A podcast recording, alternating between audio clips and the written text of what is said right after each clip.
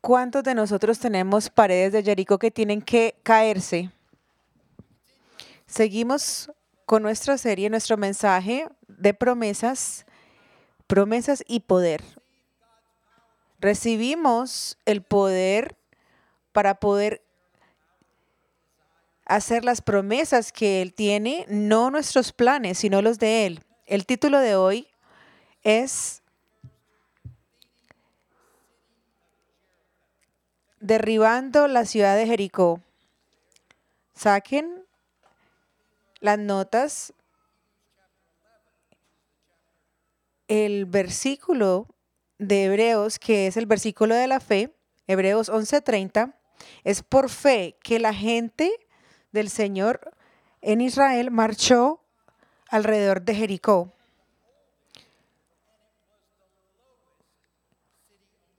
Esa era la ciudad más baja en el mar. Ocupaba ocho acres. Estaba en el este y en el noreste del Mar Muerto.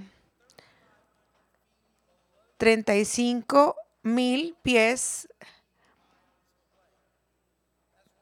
debajo de Israel.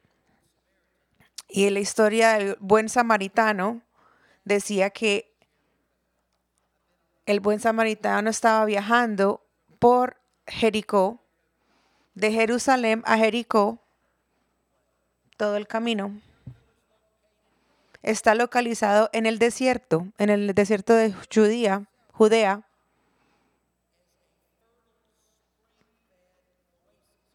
Había un oasis allí en la ciudad de Las Palmas.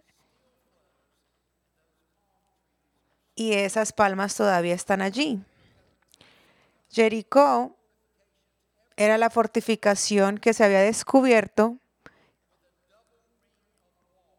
con una manera de tener paredes alrededor y tenía unos la única manera de poder derribar a Jericó tenías que las personas que quisieran atacar a Jericó tenían desventajas por la manera de que estaba hecho esas paredes. La mejor manera para poder pelear en Jericó tenían que hacer esta mañana queremos que vean cómo Jericó cayó. Queremos que sepan discernir la verdad. ¿Qué es lo que significa esta ciudad ser derrotada? Porque cada uno de nosotros, o muchos de nosotros, tiene algo que aparentemente, algo que estamos ahorita batallando y no ven ninguna manera de que vamos a poder vencer esto, muestren las manos quien se siente así. Vamos a identificar el enemigo intimidante con el que nos encontramos y vamos a ver cómo estos aplican a nuestra situación. Vamos a ver cómo podemos vencer esto. La manera que lo podemos vencer es que tenemos que tener el plan de Dios. 1.83 en las Biblias que se proveen aquí en Brookwood. Cómo derrotar el enemigo. En Josué 6, 1 al 2. La semana pasada miramos que la gente tenía miedo porque el mar se secó. Nadie estaba dispuesto o podía ir, entrar allí, porque estaban esperando un ataque. Pero el Señor dijo a Josué, te he dado a Jericó como rey y todos sus soldados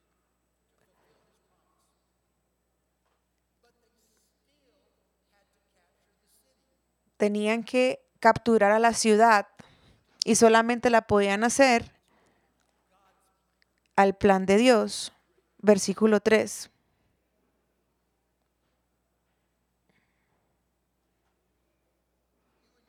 Tú y los hombres que están peleando van a marchar en seis días. Siete padres van a llevar un arca. En el día 7 tienes que marchar siete veces con los padres y tienen que soplar las trompetas. Es un shofar. Cuando ustedes oigan a los padres que van a tocar esa trompeta, esta es otra palabra para un cacho de animal y tienen que soplar muy duro. Eso también se refiere a un chofar. Algunas traducciones. Y las paredes se caerán y las personas pueden entrar a la ciudad. Como mencioné anteriormente, el capítulo 6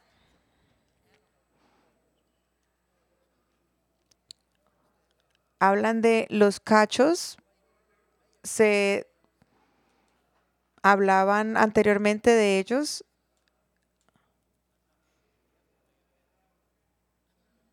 Se llaman kudu, cachos kudu, que son los que son como una trompeta. La palabra shofar aparece 14 veces en Josué 6 y el shofar es para llamar a, a alabar pero también se usaba para la guerra, para dejar, darle señales. Cuando tú ves a la palabra shofar en este contexto, está conectado a la señal de la batalla. El plan de Dios para eh, conquistar Jericó no era una estrategia de algo militar. ¿Cuántos veteranos hay aquí? Déjame ver. ¿Qué es lo que te hubieras hecho de este plan? Si tú estás atacando la ciudad, no sé cuántos ustedes están aquí em, y han estado en la batalla, pero los que sí estuvieron, el commander dice, esto es lo que vamos a decir. El comandante dice, vamos a marchar en la ciudad. ¿Qué le hubieras dicho? Yo no escuché, ¿qué dijeron? No, ¿cómo se te ocurre? No lo hubiéramos hecho. Pero esto era algo, algo no lógico. Josué también tuvo que haber pensado esto. ¿Por qué estás diciendo y haciendo esto? Pero le dijo a la gente, era algo ridículo. Y estos israelitas estaban queriendo saber cuánto estaban en el desierto, 40 años. Y entonces ellos estaban muy cansados de dormir en el piso, ellos querían ir a una ciudad, tener un lugar donde poder descansar, donde poder tomar esta, este Canaán, esta promesa de una vida mejor, una tierra de promesa. Pero esta táctica no tiene sentido. Y la razón es porque no era algo de una estrategia militar, era un examen de obediencia espiritual. Y muchas veces los planes de Dios que no tienen sentido son exámenes para nosotros. Vamos a obedecer y vamos a seguir confiando. Pero tenía que ser frustrante para estos cristianos. ¿Quién era eh, el principal, la figura principal en este pasaje? ¿Quién? No, los padres no, era el arca. No eran los soldados, no eran los pastores, los, los padres, era el arca. Él, Dios era la figura central, él representaban a Dios y Dios podía conquistar a la ciudad. Miren a 1 de Corintios 1:27. Corintios 1:27. Dios, el plan de Dios trae gloria a Él. Él es el que se lleva la alabanza, Él es el que se lleva todo el crédito porque la gloria es para Él. La cultura de ahora me molesta porque hemos sacado la manera de ver el mundo de cómo crear celebridades cristianas. Y tú no encuentras ninguna indicación en la, en la palabra de esto. Todo el crédito, siempre, toda la gloria, todo el honor es de Dios. Y Él está usando cosas que no tienen sentido para poder Él llevarse la gloria. Si Dios usa a la gente como yo, ¿eso qué quiere decir? Eh, quiere decir, yo estoy usando a alguien que no tiene sentido, que no, que nadie pueda decir que, que se puede llevar el crédito, sino que al contrario, Dios se lleva el crédito. Cuando Dios te usa a ti, Él te está usando a ti como algo, algo que no tiene poder para poder vencer este mundo que piensa que es tan poderoso para que nadie se pueda llevar la gloria solamente en el Señor. El plan de Dios hay veces no tiene sentido, dice irracional, ilógicos. Y la escritura, la palabra dice muchas cosas de estas. Ama a tu enemigo, ora por los que te persiguen. Eso es lo que dice Mateo 5. No dejas venganza, déjale eso a Dios. Gana el mal haciendo el bien. Eso no tiene sentido. Eso no es una manera normal para pensar es algo opuesto a la cultura de nosotros. Pero cuando tú estás con un oponente, puede ser una persona, puede ser un, grupo de personas, puede ser un jefe, puede ser una corporación, puede ser algo en actitud, una adicción. El oponente, quien sea que sea, Tienes que hacerlo de la manera del Señor. Tenemos que recibir de Dios. ¿Cómo, cómo llegamos a estos planes? Leyendo la palabra de Él, los escuchamos por medio de la oración, un, un consejo de un amigo cristiano, pero siempre llega y llega ridículamente. La pregunta para cada uno de nosotros, ¿estamos dispuestos? El reto nuestro, en nuestro adversario, nuestros lo que Dios ha, ha, llamado a nosotros a hacer, que es contrario a lo que hace esta cultura. Que hagas, ¿estás dispuesto? Proverbios 3, confía en el Señor con todo tu corazón y no dependas de tus propias ideas, tu propio plan, tus preferencias, tus entendimientos. Búscalo a Él, busca su voluntad y todo lo que haces y Él te va a mostrar qué camino tomar. Para poder vencer un enemigo debes de atacar de la manera que Dios lo hace. Versículo 6. Para vencer al enemigo debes atacar como Dios lo hace. Josué 6, 6, 7. Moisés contó con seis mil soldados. Josué no creo que haya mandado a todos, pero sí seleccionó algunos para ir.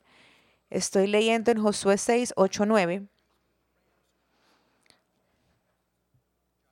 No griten y no hablen, no comenten nada, ni una sola palabra hasta que yo les diga que griten y hasta cuando yo les diga ustedes lo hacen. El arca del Señor se fue llevada y todo el mundo volvió para poder dormir esa noche. Josué 6:14 en el segundo día marcharon de nuevo y volvieron al pueblo. Siguieron esto por seis días, los soldados y los padres escuchaban y obedecían el plan perfectamente. Pero ¿qué es lo que más nos sorprende?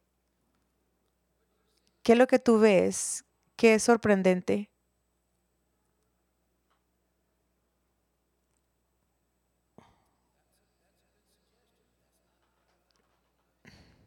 ¿Qué es lo que más importa aquí?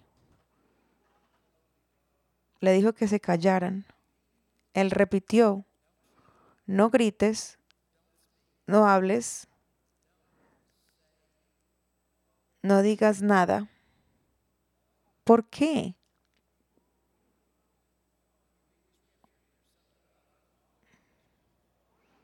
Siempre pregúntate el por qué.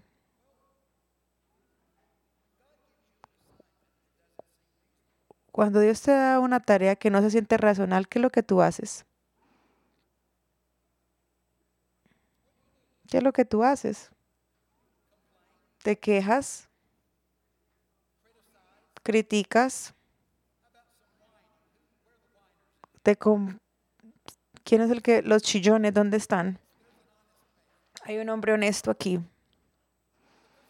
Porque para estos soldados ellos no estaban haciendo nada para poder vencer a la ciudad.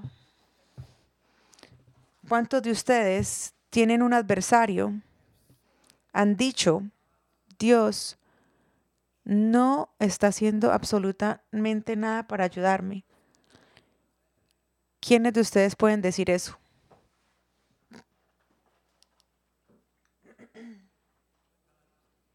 Pero Dios sí está haciendo algo. Él está haciendo un trabajo que es eterno. Él está desarrollando la fe. Las promesas de Él lo está haciendo cada vez que, se que tengan una raíz más profunda. Él está diciendo que ellos que no hablaran, que se, que se callaran y que se concentraran en lo que Él está haciendo y que oren silenciosamente el Espíritu estaba hablando. Pero ¿has notado que el Espíritu habla muy calladamente, muy despacio, muy suave? ¿Cuántas veces fallamos en escuchar lo que Dios te está diciendo? Y fallamos en atacar un problema de cierta manera porque estamos tan ocupados quejándonos y criticando y chillando, llorando, que no podemos ni siquiera escucharlo a Él. ¿Por qué piensas que no has escuchado de Él? ¿Estás llenándote de puras quejas?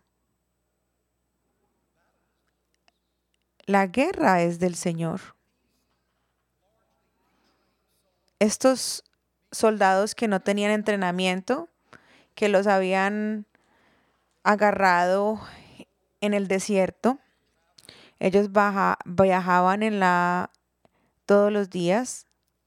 Ellos no tenían ninguna manera como vencer este, esta ciudad que estaba fortificada, usando los propios recursos de ellos, no. La única manera que iba a ser así confiando en el Señor y siguiendo la manera de Él, los caminos de Él. Ese reto que yo les he hablado antes, de pronto no lo vas a poder vencer tú mismo por tu propia fuerza, pero Dios sí lo puede hacer. Amén, aleluya. Versículo 15.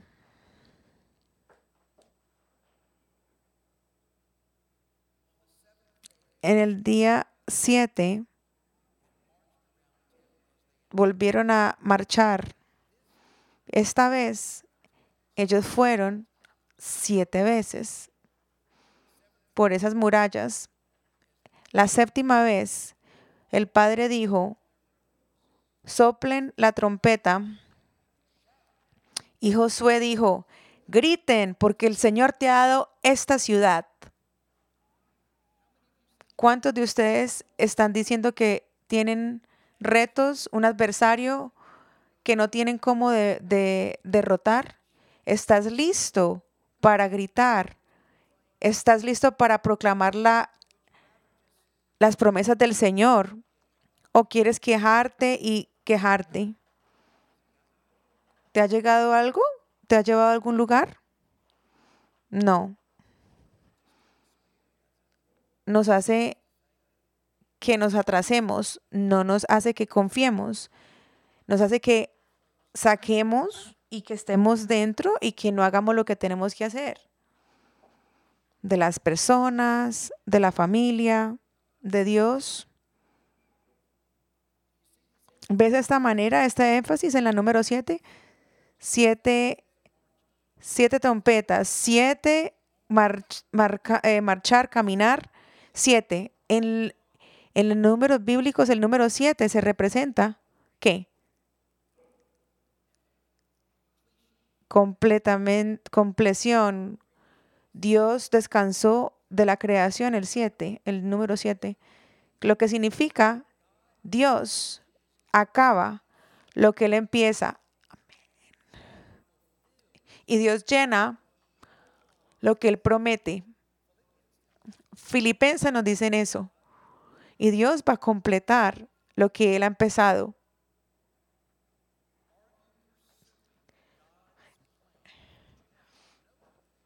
¿Estás persuadiendo? ¿Estás alcanzando el plan de Dios? ¿Estás haciéndolo de la manera que Él te ha llamado a hacerlo? ¿O estás ahorita batallando con tu antagonismo? ¿Estás confiando en Dios por el triunfo? También vencemos al adversario como con la dirección del Señor. Versículo 17.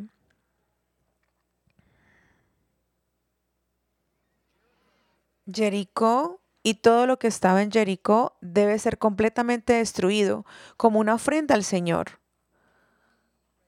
No más Rahab, la prostituta, y los otros en la casa pueden ser salvados por la protección porque ellos fueron mis espías.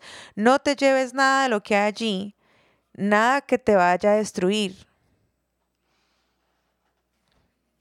En hebreo, eso es un kerim. Es algo que ha sido para el Señor y es secreto, pero es dedicado y ha dado, se ha dado a Dios y lo han destruido.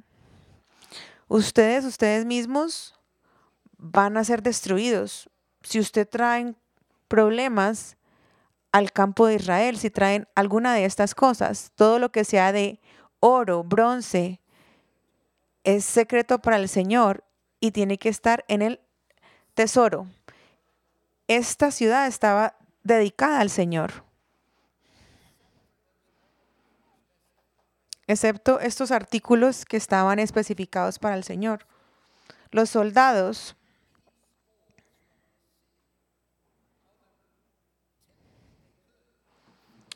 Piensen en esto. Deuteronomio 24, 13. Jericó eran los primeros frutos. Cuando damos es porque creemos que lo que tenemos, nuestra familia, nuestros salarios, determinamos que esas cosas fueron dadas hacia nosotros para el Señor. Dios le devolvemos a Él lo que Él nos da, la primera porción. Pero si tú piensas que tú mismo ganaste eso, pues ¿por qué vas a devolverle algo a Dios? Pero la ciudad fue declarada para Dios, que fuera para Él. Y ellos tomaron unos pasos. ¿Estás listo para tomar unos pasos? Cuando la gente escuchó las trompetas,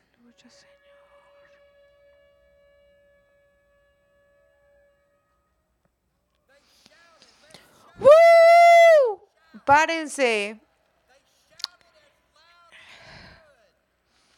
Ellos gritaron lo más duro posible.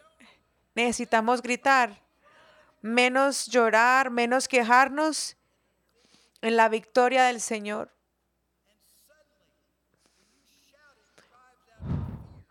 Cuando tú gritas, saca el miedo de ti.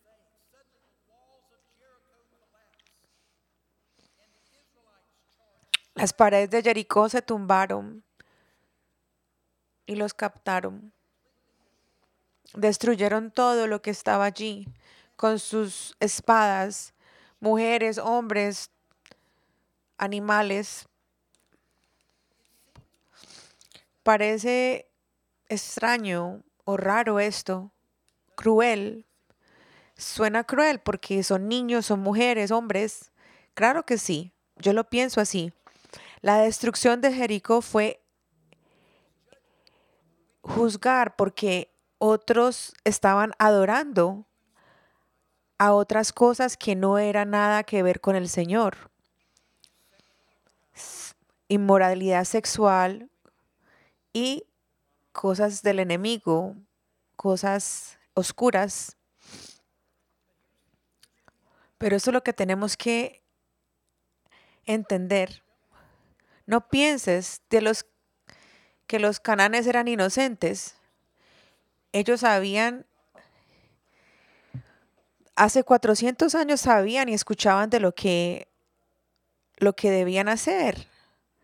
La prostituta Rahab oía esto. Ella escuchó antes lo que hablaban de lo del mal rojo. Ellos escuchaban muchas cosas. Ella lo creía, ella sabía. Los otros no. Versículo 22. Josué dijo, mantén tu promesa, ve a, a la prostituta a la casa de ella y la familia de ella. Ellos son los espías. Ellos fueron, trajeron a Rahab, todo al papá, a la mamá, a los hermanos y todos los relativos de ella que estaban con ella. 24. Los israelitas quemaron a la ciudad y todo lo que había en ella. Solamente las cosas que eran de silbre, plata, oro, bronce, se quedaron en el tesoro del Señor. La arqueología nos muestra que Jericó fue destruido muy rápido y violentamente. Los arqueológicos dicen que por un temblor, pero los creyentes sabemos qué pasó. Fue quemado cuando lo destruyeron.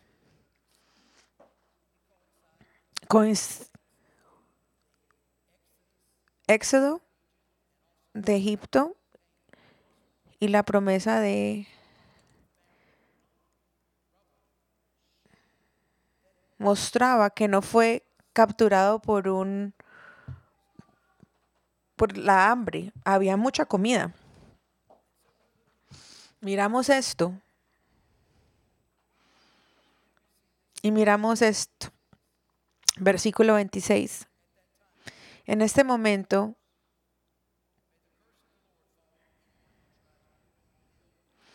el que vuelva a hacer esto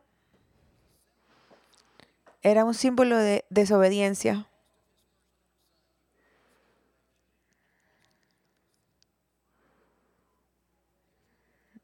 Esto es lo que tenemos que entender. Como Jericó, nuestro mundo está bajo el juicio de Dios y va a ser destruido. Segundo Pedro 3. No sé, bueno, yo no quiero escuchar nada de esto. Esa es la parte del mensaje.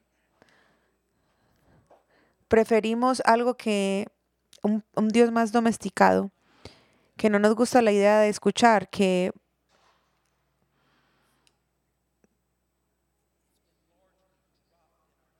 viene a las iglesias y las iglesias quieren sonar agradables a la gente, pero Dios no le gusta. Él va a traer justicia. ¿Por qué tú te vas a arrepentir y tener miedo a un Dios que no hace nada que no sea aterrador. Pues no me gusta el Viejo Testamento, me gusta el Dios del Nuevo Testamento. Pero Dios no ha cambiado. Lo que ha pasado es que muchos de ustedes ha confiado en Cristo y Dios no tiene castigo para usted porque estás relacionado con Él por la gracia de Dios, por el sacrificio de Cristo, pero afuera de creyendo en Cristo, solamente hay juicio, no hay solamente condenación. Y eso es igual parte del mensaje. Jesús sufrió en su lugar, en mi lugar, y nosotros hemos sido invitados para poder confiar en ese sacrificio. Nosotros cambiamos, nosotros nos arrepentimos. Si nosotros desobedecemos, es necesitamos entender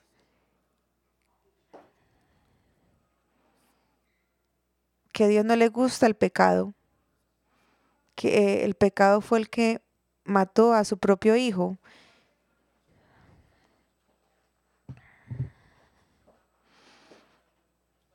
Nosotros no tenemos ningún placer comunicando esta verdad, pero no soy honesto si solamente te digo parte de la historia. Esto es parte de la, de la palabra, del mensaje.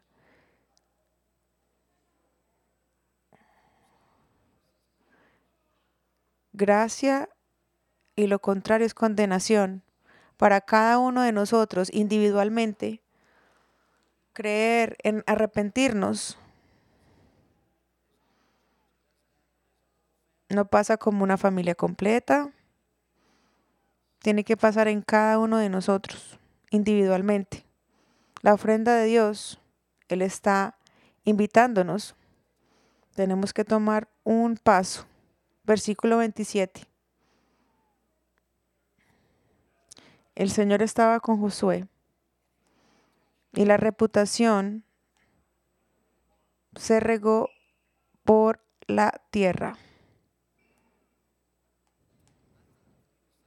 Yo creo que si nosotros pensamos que queremos vivir de la manera de Dios y seguimos sus direcciones, en cada área de nuestras vidas. Nuestra reputación también se va a regar. Tú piensas que nadie te está poniendo cuidado, pero sí te están poniendo cuidado. Y ponen cuidado cómo tú tratas a las personas equivocadamente. Cuando las circunstancias son difíciles y ellos miran como tú batallas a un enemigo.